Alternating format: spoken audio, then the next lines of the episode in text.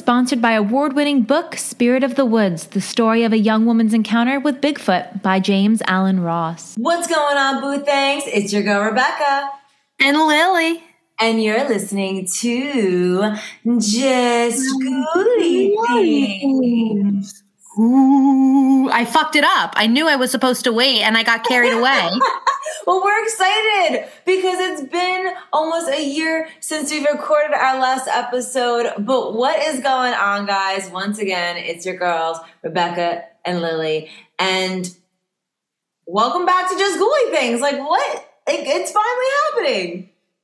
It's happening. Oh, God, it's happening. Is it really a Just Ghouly Things episode though, without Lily screwing up the intro? So at this point, it's not really a screw up; it's just a part of the whole shtick. Nailed it. You're welcome, America.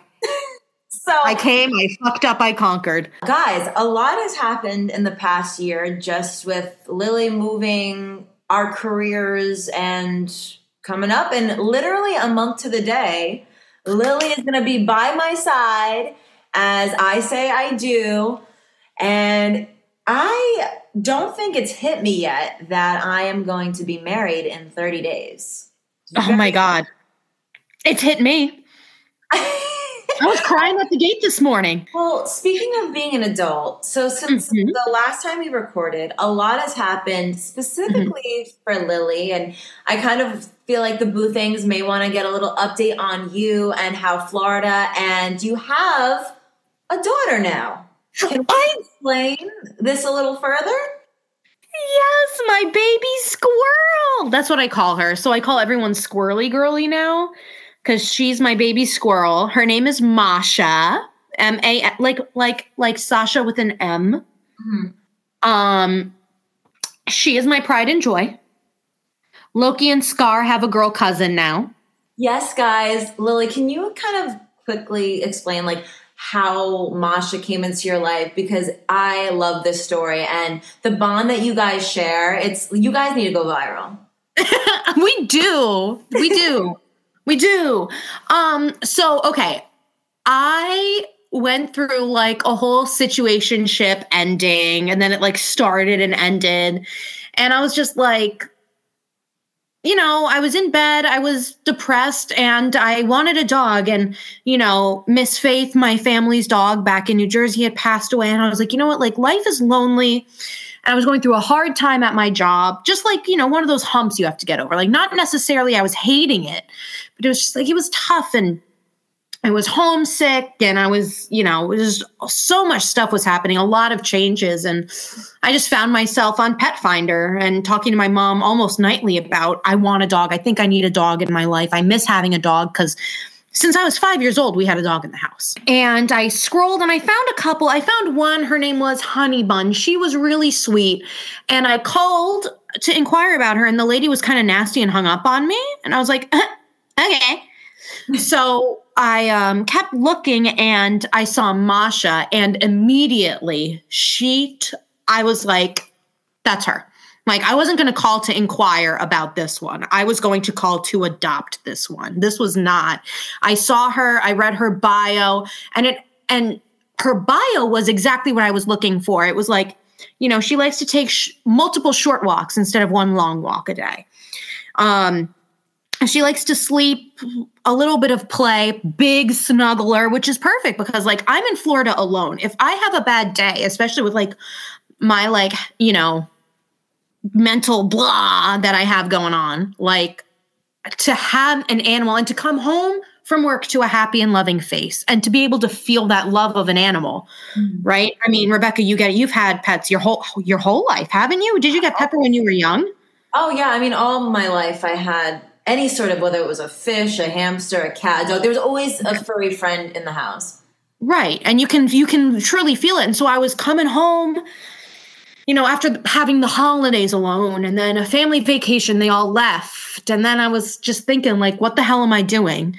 Right, and I, I went. Obviously, I was going to rescue. There was no question about it. And I found, you know, I saw the one dog, and I liked her. I liked the idea of it, and the lady was kind of nasty, and I was not I wasn't that upset about it.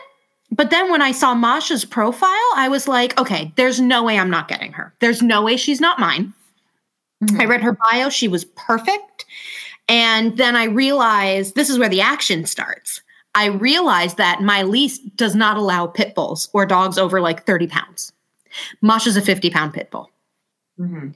My lease was about to be up and they had sent me my renewal letter. I marched my little butt down to the office and I told, well, I lied.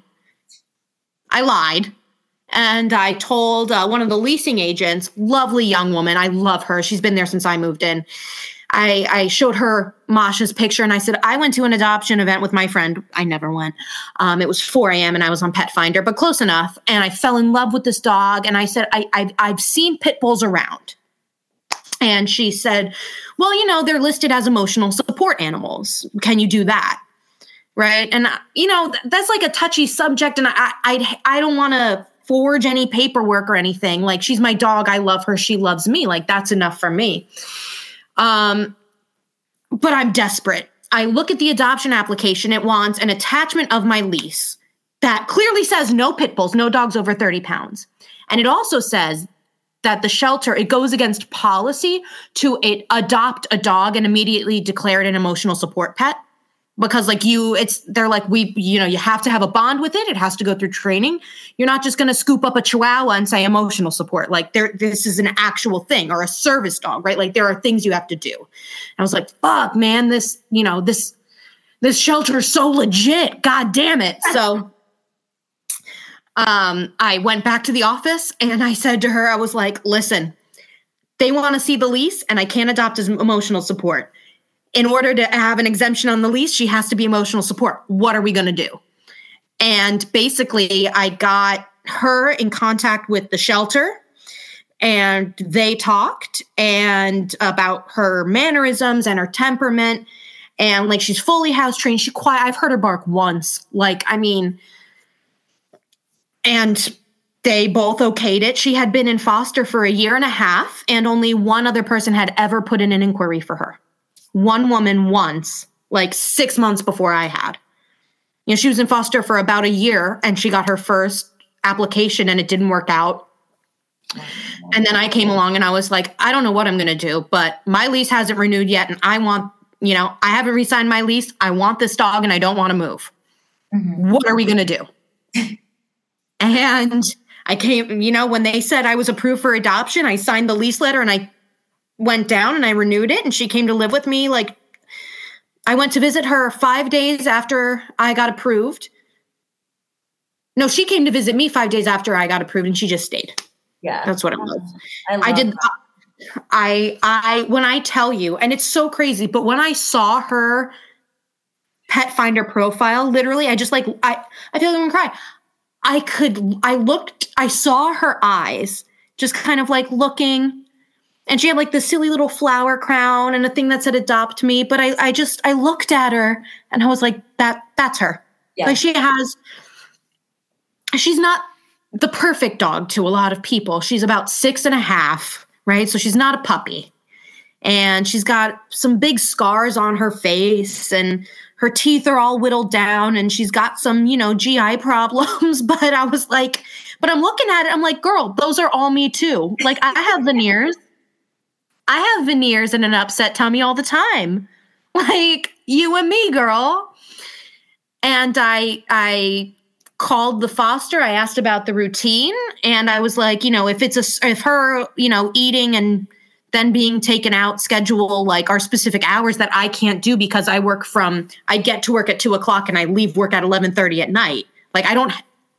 If I can't do that, then I'm I'm not interested because I don't want to fuck her up more. But dear God, I'm in love with this dog Yeah. the moment I met her, Rebecca, I don't know. Well, okay, on Rebecca's Bachelorette, also, I showed everyone her picture because I waited. I I wanted to apply for her, and then I had to go home, and then I came back, and then shortly after I got back was going to be your bachelorette trip, and I was like, you know, I'm not going to have this dog rehomed after being rescued. And then in foster for a year and a half, have her come live with me and then leave for a long weekend. So I waited and I was like, the closer to the end of the lease, honestly, the better. Yeah. I was one of the first tenants. My rent's always on time. And I remember showing when we got to the Airbnb for Rebecca's Bachelorette, showing you and like Nicole and being like, look at the dog I'm going to get. I, I absolutely love Masha and I haven't even met her, but oh. like you guys have to just check check Lily out and Masha's Instagram out and you just see just the love that Masha has and like it's it's crazy and anyone that says that dogs don't have emotions or souls like absolutely are wrong. Like it, oh. Masha literally is a human being and a dog. She's got the smile and everything. Rebecca, you guys, Rebecca goes, Masha, you have your mom's smile. but she does. It's so crazy to say that, but she does. Well, I think also when you guys look up Masha's page, which we'll like link, I guess, yeah. or we'll do something on the Instagram page, Masha looks so much like Loki. Yes. And it's so funny because you know how they say like dogs are like their owners? I look more like my two barely related blood cousins than I look like my own brother. and then like here comes Masha out of nowhere looking so much like Loki. It's like, yeah, this is cinematic parallels. So we kind of alluded to what this episode is going to be about by talking about the wedding that's coming up in a month. And when Lily and I were brainstorming about what we are going to do, of course, Lily was always the one that comes up with the great topic ideas. So, Lily, can you tell the Boo Things what we are going to be talking about today? Haunted wedding venue. I was telling my parents about this today because they were so excited we're getting back to recording, and Mike is super excited for us. And. I told them the topic, and they all were like, "That is amazing! Like, why haven't you guys thought of that before?" I don't, I don't know why, but I feel yeah. like there's so many. Like when I was researching, there's so many mm-hmm. different ones that we can revisit this episode so many different times moving forward. Exactly. I found a list like, did you see it was like bride.com or something? It was like 46 different places. Yes. And that's the one I found. from. what I thought was interesting is like there were places we never even thought of. Like the Stanley Hotel is on there, the Queen Mary. And it's like we've kind of discussed those in other episodes. I never, it never even occurred to me like to get married there. So yeah, and it's so funny. I was thinking about it because I remember when Mike and I first started dating, and it was probably a couple years in, and we started talking about one day getting married, and we had always thought it would be so cool to get married on Halloween and like having like a mm-hmm. spooky kind of yeah. Then once we got engaged, and it was around kind of COVID time, and we were trying to figure out venues for 2023 everything mm-hmm. was so sold out that like October where we wanted to get married was so out of the picture that like the date we got, we were happy that we even got a yeah. date.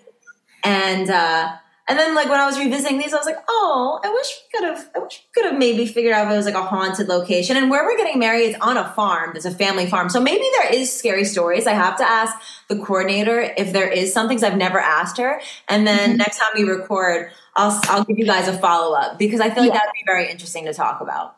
I mean, listen, I will kill a bitch at your wedding if she shows up in some bullshit bright red dress or something trying to steal the show. I'll tell you that much. So the one I chose to start with is it's called the 1886 Crescent Hotel and Spa in Eureka Springs, Arkansas. This mm-hmm. was one of the mm-hmm. first ones that was on that website. I immediately read like the little blurb about it and was like, I have to learn more about this place. And I'm so glad I picked this one because it is juicy. Okay, so you ready? I'm born ready. All right. Born ready. Let's do it. So, if you couldn't guess, uh, the Crescent Hotel was originally built in 1886 and it has witnessed the passage of time. So, what's really cool about this location is that they do a really tasteful job of embodying the essence of the different hours that it's been through while also Ooh. embracing like the modern times that we're currently in. So, okay. This retreat is a luxury retreat for all different types of travelers, but definitely more high end, more affluent. And the Crescent Hotel has played a huge role in the community of Eureka Springs. And mm-hmm. it's pretty much an icon. And it symbolizes elegance and hospitality and just all over just like what you think of when you think of rest and relaxation. So, the history of the Crescent Hotel, though, it extends beyond its opulence. And it's witnessed so many different crazy periods of transformation. And if I went through every single acquisition it went through and all that, that would just take up like three hours of time. So I'm going to give mm-hmm. you kind of like the Cliff Notes version while still giving you enough information to know about the Crescent Hotel and why people believe it's haunted.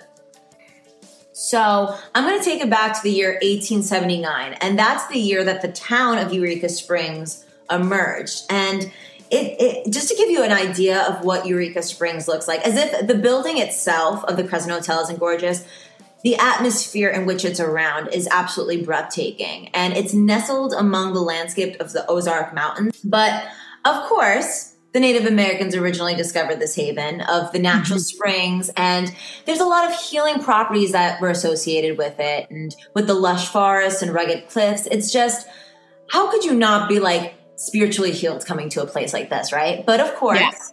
this news of this mystical place spread around, and it drew a lot of attention from people far and wide. And it was a place for people to go in search of solace and rejuvenation you know craziness in the city life trying to find some reconnection to mother earth. So people found this place eureka springs and it quickly blossomed into this vibrant community. So by 1880 2000 homes had appeared and over 15000 people were residing in eureka springs. So very quickly as soon as it was discovered just took it right on over. Mm-hmm. So now the governor at the time, Powell Clayton, was a, a, visionary leader, and he had a very keen eye for progress. Was very progressive and recognized that there was a lot of potential for Eureka Springs, and he was determined to unlock its full potential, aka make a shit ton of money off the land.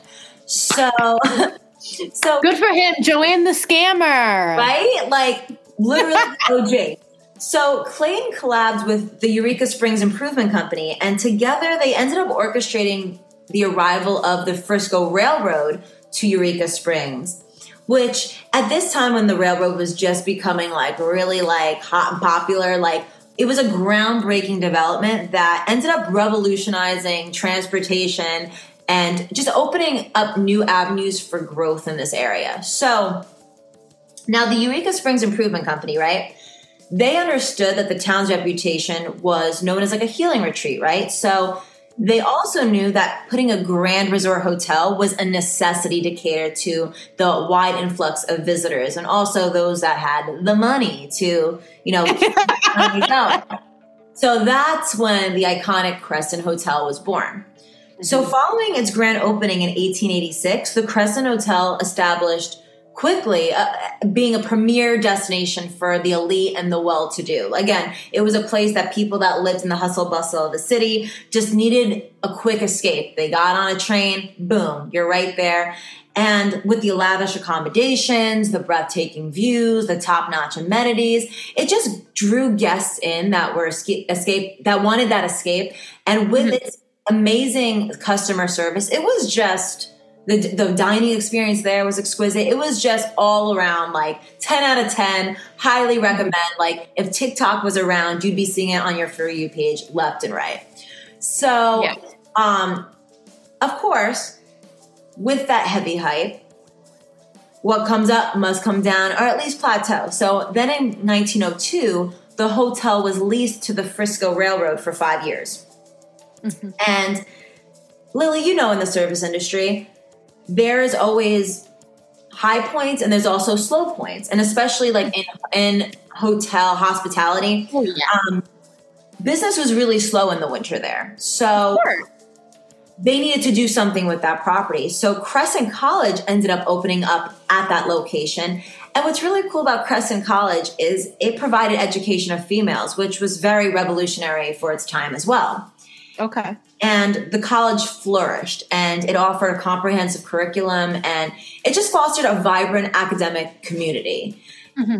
And like I said, it provided young women with exceptional educational opportunities. It empowered them to pursue knowledge and personal growth. And over the years, the college regained a reputation for its commitment to excellence, and it attracted students from all across the country. And although the Crescent College for Women eventually closed its doors in 1934, its legacy still remains embedded in the hotel's rich tapestry.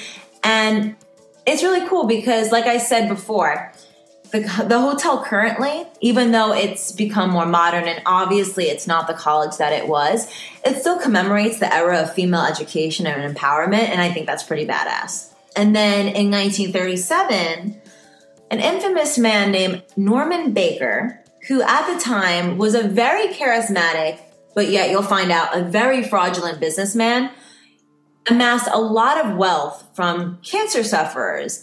And from acquiring wealth from these cancer sufferers, got enough money to buy the Crescent Hotel, and he embarked on a very ambitious venture. So let me tell you a little bit about this Norman Baker guy. He transformed the hotel into what he called the Baker Cancer Clinic.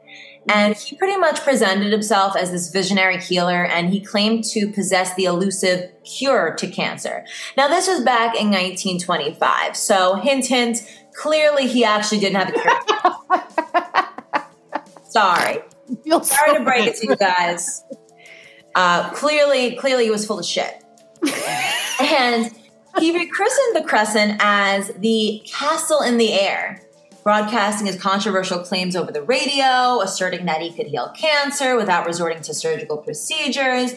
Just an absolute quack. Of course, none of Baker's treatments and medical theories held any credibility in the legitimate medical world, but yet his methods and his outrageous claims caught the attention of the American Medical Association.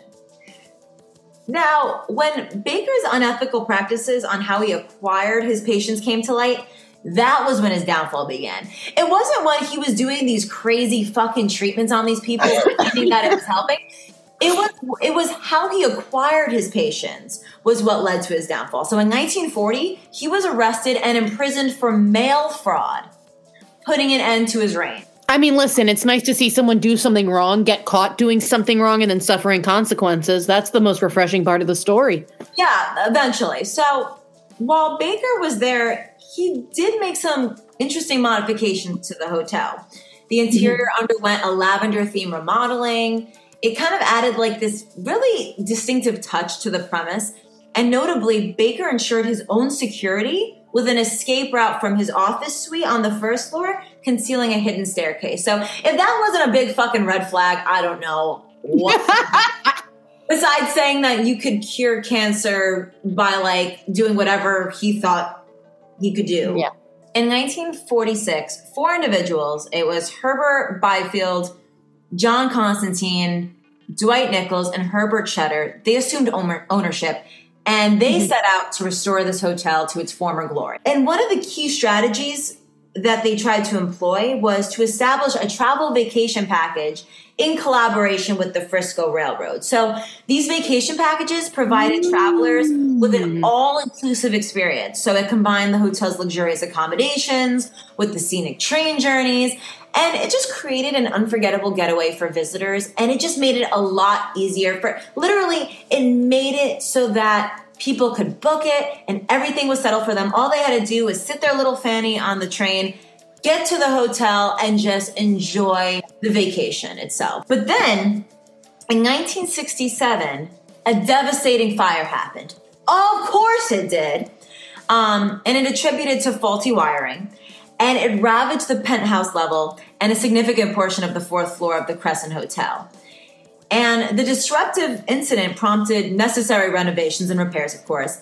And by 1970, the hotel had transitioned into the hands of a company called Resort Enterprises Inc., with Dwight Nichols becoming the sole remaining owner at this point.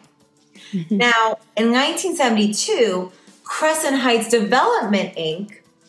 was led by a group of investors, and these new investors came in and they had a goal to revive the Crescent to its former glory while simultaneously introducing the modern amenities. So people are like, everyone's trying to like one up the previous mm-hmm. owner. Like, yeah, you thought you got it. No, I got you covered. I'm going to one up you with this and this. And they mm-hmm. just keep leveling up. And I love the fact that so many people had such high hopes for this hotel. Like, no one gave up on this place. It's not a deserted. Mm-hmm clearly it's a wedding venue now and people still go to it and enjoy it. So I love that no one ever gave up on the spot. There was always someone occupying this space, always trying to make it bigger, make it better. So in a phased approach, they meticulously restore the property, they expanded the facilities.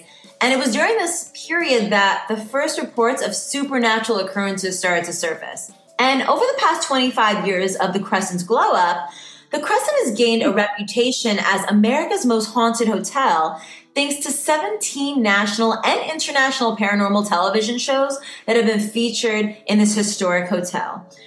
But its fame reached to new heights in 2019 when an archaeological excavation uncovered hundreds of bottles from our boy Norman Baker's quote unquote secret formula and jars containing surgical quote unquote medical specimens removed from his patients. What? Yes. So What the fuck is in the jars? Tonsils? I Finger? guess, I guess whatever he was trying to remove the cancer, and maybe it's these tumors or whatever from his patients. Fingers? I have a feeling this was not done in the most hygienic of ways. Mm-mm. But long story short, this excavation uncovered hundreds of these type of bottles. Mm. And this eerie collection added to the hotel's macabre ambiance. And on top of that, I should probably add, of course, when you have a place like Baker's Cancer Research, it of course includes a morgue, which has an autopsy table, a cadaver walk-in cooler, and it's still there. So these ghostly aspects are definitely showcased during what the hotel does, um, a nightly hotel ghost tour, which they have included when you go to the hotel, which I think is pretty cool. That's awesome. Now, let's start talking about some of the actual paranormal experiences that are connected to Baker's time at the hotel, because I'm going to break this down based off of the different eras that this property has been through. So, supposedly, there's a lingering spirit of a nurse dressed in all white, of course, and is often seen pushing a gurney on the third floor. And only spotted after 11 p.m., which was when they used to move the deceased out of the cancer hospital, this ghostly spirit vanishes when she reaches the end of the hallway. And others who have not seen the apparition have reported sounds of squeaks and rattles that kind of sound like a gurney rolling down the hallway. Kind of mm-hmm. Checks out with the whole idea of the cancer hospital. It's very Scooby Doo. Yes, yes, very Scooby Doo era. And during the 1930s, this area was used, like I said, as the morgue.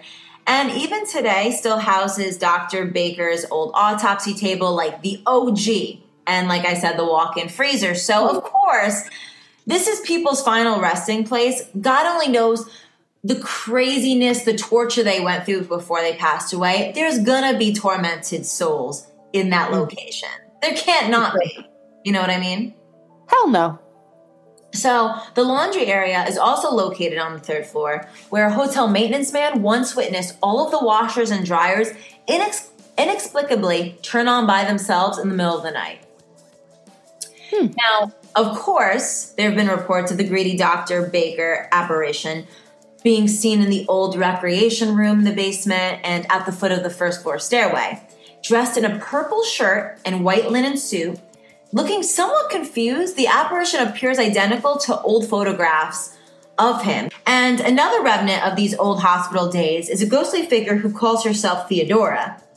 Now, most often, most often, she's seen by housekeepers in room 419, and Theodora courteously introduces herself as a cancer patient before quickly vanishing. And in the lobby, a gentleman dressed in formal Victorian clothing, complete with a top hat, has often been spotted at the bottom of the stairway and sitting at the bar. And described as distinguished looking with a mustache and beard, many have claimed to entice him into a conversation. However, he sits quietly and never responds before just suddenly disappearing. Other Victorian dressed apparitions have been often encountered. Many have seen groups of 1890s dancers in full dress attire whirling around the room in the wee hours of the morning. And other reports tell of a 19th century gentleman who's been seen sitting at a table near the windows. And when approached, he says, I saw the most beautiful woman here last night and I'm waiting for her to return. So it's giving it's giving residual, but at the same time intelligent haunting. So it seems like it's a mix of everything, right? Mm-hmm. On another report, there's a spirit of a young female who once attended the Crescent College and Conservatory for Young Women, which was open, like I said, between 1908 and 1924. And according to the tale, the young girl either jumped from or was pushed from the balcony to her death. And today, guests report hearing her scream as she falls. So it seems like it's a residual haunting. She's constantly going through her death in a never ending cycle. That's heart wrenching. Mm-hmm. And other apparitions have been sighted in room 202 and 424, as well as other ghostly waiters carrying a tray of butter in the hallways. That's the. I'm so sorry. I feel bad for that. That's the most random thing. These poor waiters definitely like died, like had death by butter or something, or like they they were dropping off butter and saw something they shouldn't have seen. Or slipped on They butter got- and like broke their neck. Oh, so, something happened that's tragic, and we're like, ha ha, you died serving butter to people. I have one more experience at this Crescent Hotel, and that is the most often cited apparition. And he is a red haired Irish stonemason who the staff has dubbed Michael. Michael was one of the original masons who worked at the hotel's building in 1885. However, while working on the roof, he lost his balance, fell to the second floor, and was killed. Now, this area now houses rooms, room 218 of the hotel and is said to be the most haunted guest room. Michael is known to be a very mischievous spirit who likes to play tricks with the lights, the doors, the television, and he's often heard pounding loudly on the walls. Others have witnessed hands coming out of the bathroom mirror and heard cries of what sounded like a man falling in the ceiling. Yet other guests have been shaken during the night, and on one occasion, a patron ran screaming from the room, professing to have seen blood splattered all over its walls. So, Fuck this shit, I'm out. I mean, if you are looking to have a spooky, kooky, ooky wedding, I I really don't see how you can look anywhere else except at the 1886 Crescent Hotel in Eureka Springs, Arkansas. I mean, it has a little bit of everything when it comes to hauntings. Has some good spirits, has some not good spirits, some residual, some intelligent. It has a little bit of everything. So you can't mm-hmm. go wrong.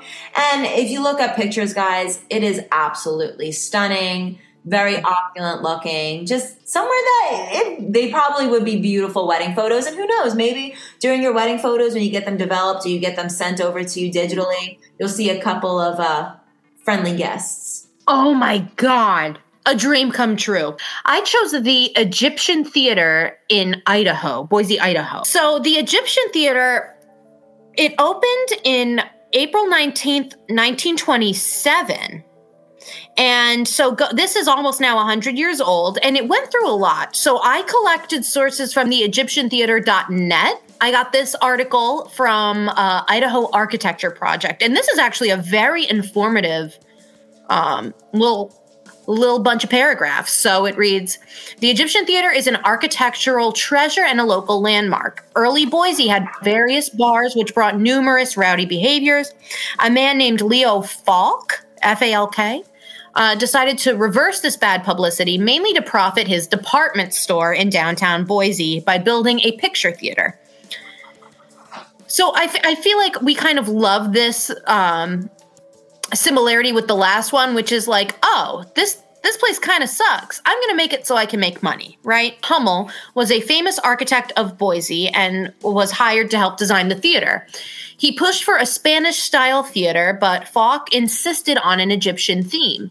Falk won, but there are still signs of Spanish interference, such as the red Spanish style tiles on the roof. And it, it's true, it does look kind of like a Spanish revival. But when you look at the details in the interior, it's very clearly there's a reason it's called the Egyptian theater. And I think this is interesting just as a history buff. A lot of the reason that a lot of this happened was uh, in the 1920s, at some point, that's when they dug up King Tut's tomb. I was wondering why that was such a hmm. big theme, why they were so gun ho on doing this, but wow. So if if you look up the other Egyptian theater, it was one of many, obviously, built around the same time because that's when they dug that up. The early 1920s was when they dug up King Tut's tomb. So all over, everywhere, quite honestly, um, there are there's an air of kind of Egyptian hieroglyphics. Like if you look at even the art from the time, you can kind of see that influence. You see on, and this is something I actually learned in my stage makeup class. Things like the the wide eyeliner that kind of goes down, allegedly. Now I don't know this is for sure, but apparently the very very dark kind of kohl eye. Not only was it beneficial for screen to capture emotions and everything, but it was kind of influenced then offset to be worn in you know actors headshots and on the red carpet as being influenced by Egyptian culture. And then in the early 1940s, Paramount Theater chain purchased Fox, and this accounted for the second name change. Since a rival theater change did not want their competition on the marquee, a contest was then held for a new three letter name. The winner was a- Ada, which happened to be the name of the governor's wife. And then in the 60s, it says, and I quote, a delirious interior decorator wanted to quote unquote whitewash all the paintings and clean up and modernize the look of the theater. But luckily, the manager threatened her with touching the proscenium arch. Um, he said he actually used a shotgun to protect the arch. There was pressure to tear down and redesign. And then, according to Ron Thurber, um, the owner actually had plans to auction off the organ for the theater instead of just selling the pro- in advance of selling the property. So he and five of his high school friends, including Charles Hummel, the architect, right, formed a committee to buy the organ and attempt to save the theater. After buying the organ, the committee decided that they would go out in style and show one last movie the 1927 Academy Award winning Wings about a World War I ace. Thurber recalls that he joked with a friend that they should hang an airplane outside of the theater to promote the film. The friend promptly made arrangements to hang a vintage uh, Sopwith camel from a crane above the intersection outside of the theater. So, of course, this led to a lot of publicity, and due to it, the theater was packed for the showing, and a movement grew to save the Egyptian. Then a very important man came into the theater's history. His name was Earl Hardy. The preservation committee convinced him that he needed a theater and talked him into buying the Egyptian from the urban renewal community. Since Earl fell in love with the theater after the buy and being a preservationist himself, the future of the uh, the future of the Egyptian was finally sold and fear of destruction was gone. Because Earl Hardy was struck ill in the 1990s, Anita Kay and her equally fighting husband, Gregory Caslow, decided to fulfill Earl Hardy's dream, and then they restored it to what we know today. So this place, again, 100 year, almost 100 years old, it's been through a good amount of shit, a good amount of owners, right? It's been through it. So as for things like experiences and the tales behind it, there is a ghost said to linger the theater, and it is believed to be a man named Joe, who was a projectionist, and he worked there from the 1920s up until he passed away suddenly from a heart attack. There are accounts of him walking up the stairs to the projection booth um, in the 50s where the incident occurred. So he's in his 50s garb, doing his job, whatever. Um, his ghost is rumored to turn the lights on and off, make strange sounds, open and close doors, kind of just like what I view personally to be residual haunting. He's just going about his workday.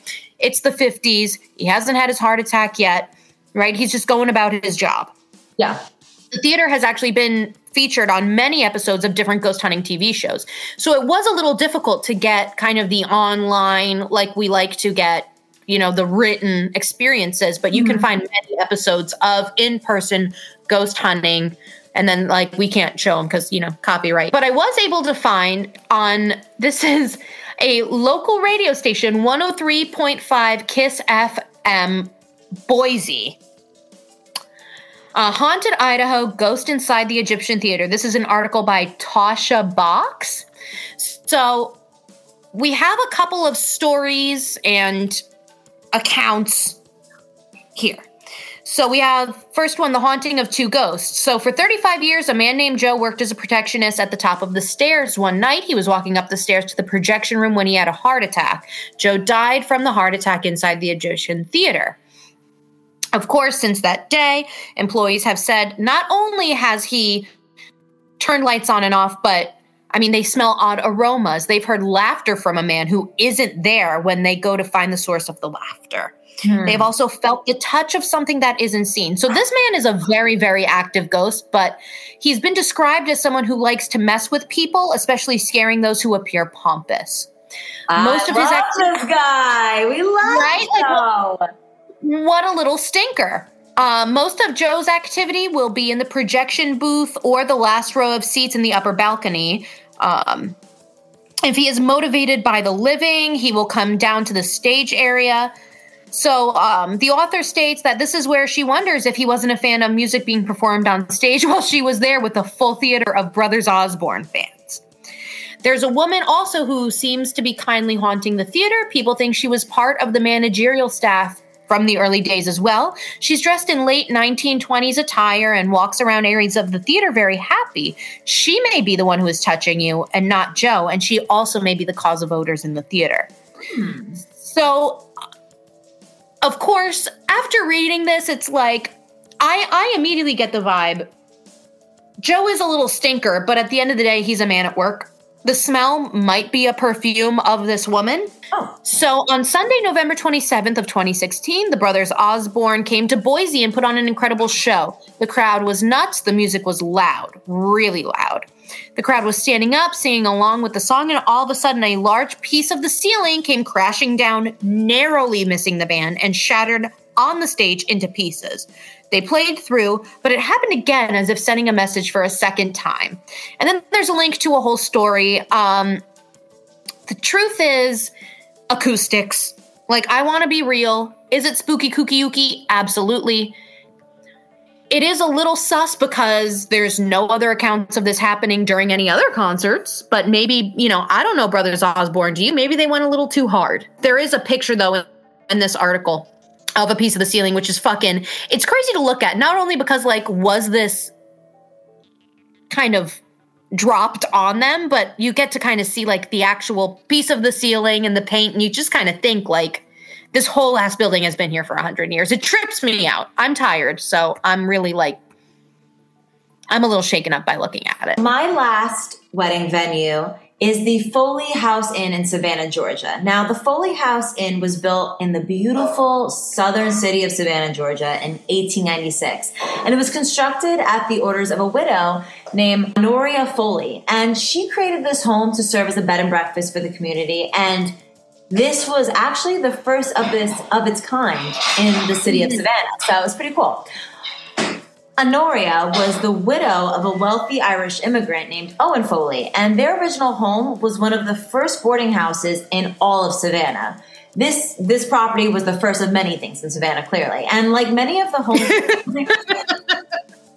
and like many of the homes and buildings in the city, the site is believed to sit atop graves from Savannah's earliest settlers.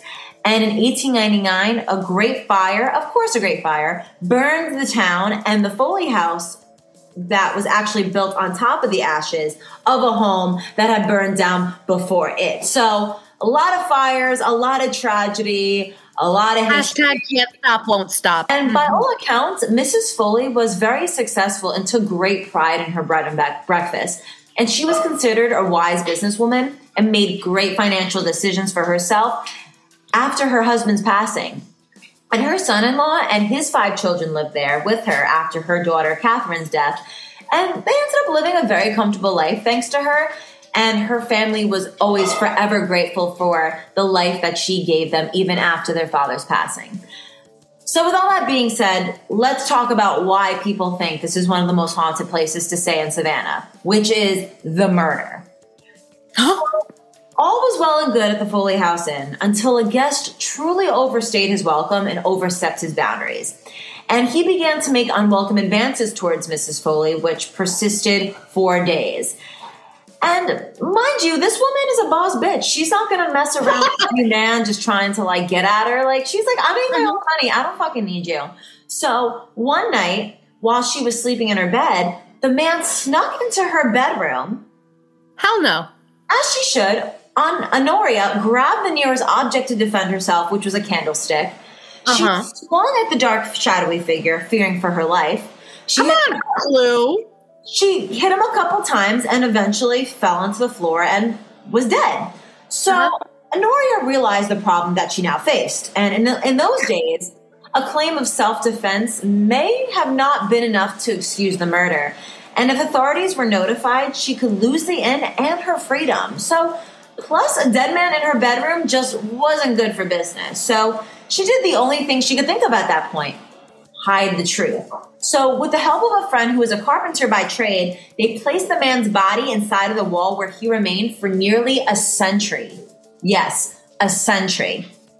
Honoria confessed to the murder on her deathbed in 1914, but the story was so wild that some folks just couldn't believe it. Like, could this have really happened? Like, this innocent woman, could she have really killed someone and stuffed this man's body in the walls of her bed and breakfast? Now, while the inn was undergoing renovations in the late 18 in the ni- late eight, 1980s, the crew discovered the truth: the skeleton hidden in the wall of the Foley House Inn. Now, no positive identifications were made since the body was so far decomposed, almost mummified. But the story of Mrs. Foley's murder has become infamous in Savannah. Now, the discovery of the skeleton in the wall set off a string of unexplainable ghost phenomena in the inn. Guests began to have encounters with unknown entities. One story told by a woman named Jerry that has since become one of the most famous reports goes like this. So, Jerry was staying at the Foley House Inn in 2008 during a business trip, and she was unaware of the inn's past and was perfectly happy with her room and stay until one night when she returned late from a meeting. And she was walking up to the front steps when she felt a shove. She had just been pushed out of the way by a man rushing past her, and she thought to herself, how fucking rude, right? And like, go fuck A woman yourself. after my own heart. She said, fuck that man. Yeah, so her anger quickly turned into confusion and fear when the man turned around to look at her. Now, his face, as she described, was extremely pale. His mouth turned into an angry scowl, his features dark and his eyes sunken. Pretty much, he looked dead. And he stood for a moment at the door while Jerry was frozen, shocked at what she was seeing. And to make matters worse, he then vanished through the door, all while Jerry held her breath, absolutely stunned at what she just witnessed. And when she recovered her wits enough to enter the inn, she found the front room abandoned. She did, however, hear heavy footsteps going up the staircase until the sound disappeared into a random spot in the wall. As she recounted the story to the front desk clerk the next day, she was informed that the spot where the footsteps had disappeared wasn't in fact random at all. You guessed it. The spot where the footsteps led was the exact spot where the crew had pulled the skeleton out 21 years prior. Yeah. So, could this have been the spirit of Foley's victim trying to show his guest where his final resting place was? Perhaps. I mean, maybe he's just restless, Absolutely. unable to move on due to his untimely death. Could he be still angry about his rejection and that could have kept him there? I can mm-hmm. see that too. Other visitors see a man in a top hat wandering the gardens. Reports of cold spots are also made all over the property, and the spirit in the garden is seen so much that the staff actually named him Wally. So today, their bed and breakfast is still welcoming guests to Savannah, and there have been several weddings there as well. And from the looks of it, they only hold smaller weddings or hmm. more like elopements, but with the amenities, the beautiful design, the location, and the fact that it's pet friendly, why wouldn't you consider getting married there? So that is the history of the Foley House Inn in Savannah, Georgia. I do want to end this episode by saying, could you fucking imagine if you're getting married in a haunted place and like maybe you know the lore? I mean, everywhere in Savannah is fucking haunted, Yeah. right? Like it's hello. Um but imagine you're at the part where they the officiant says like speak now or forever hold your peace and there's that moment of silence and that little bitch ghost starts just going divorce babe divorce It's just not meant to be. Oh God! Could like that's my that's Ironic. I've- like the bride is the bride and groom are terrified that one of their family members is going to say something. Imagine the amplification when you realize it's just a ghost screaming because it got too quiet. I'm sorry. If something from the other side's telling me not to do something, I might want to listen to that because it might know something I don't know. I mean, can't relate. I have a roadmap of what not to do, and I'm just like, ah, but what if we took a detour? You know, what if I did two things I'm not supposed to do? Would it cancel out? I think I speak for every Boothang in the world when I say I am so excited to see you marry your best friend and get to start your futures together. And I think I speak for all of your friends and especially your bridesmaids when I say I can't wait to be there on your special day. Oh, love you, Lil. I'm so excited. It's going to be such a uh, fun time. It is going to be amazing. And this is just. My parents are getting married. I just wanted to thank the Boo Things for continuing to follow up with us. And Mhm. we want to let you know we love and appreciate all of you guys for sticking with us through this very long hiatus. Oh. And we can't wait to get back into the swing of things. And this was, I felt, the perfect way to start us back up. It was classic Lily and Rebecca style and picking up where we left off and starting new. I'm Yeah. so excited. If you guys don't already, make sure to check us out on Instagram. Follow us at the Schooly Things podcast. And we will be updating you guys on future episodes, spooky kooky ooky memes, and just getting ourselves ready for the spooky season. Halloween is right around the corner, and we have got to show up and show out for our favorite holiday. So, guys, stay spooky kooky ooky. You guys are the best, and we will talk to you boo things very soon. Goodbye. Alex Knight, the world's foremost authority on Bigfoot research, heads to Canada to investigate a profoundly incredible Bigfoot encounter. His daughter Sydney eagerly joins the expedition. Accompanied by reluctant Toronto television hostess Amira Ali, Sid and her father's team adventure north in pursuit of the legendary Sasquatch. Prophecy from a forgotten Algonquin tribe and a mystical calling deeply connects Sydney to the creature. The revelation of unknown truths ensures that Sydney will never see the forest or herself the same again. Get your copy of James Allen Ross's Spirit of the Woods, the story of a young woman's encounter with Bigfoot, now for the price of $9.99 paperback and 99 cents on Kindle. Available on Amazon now.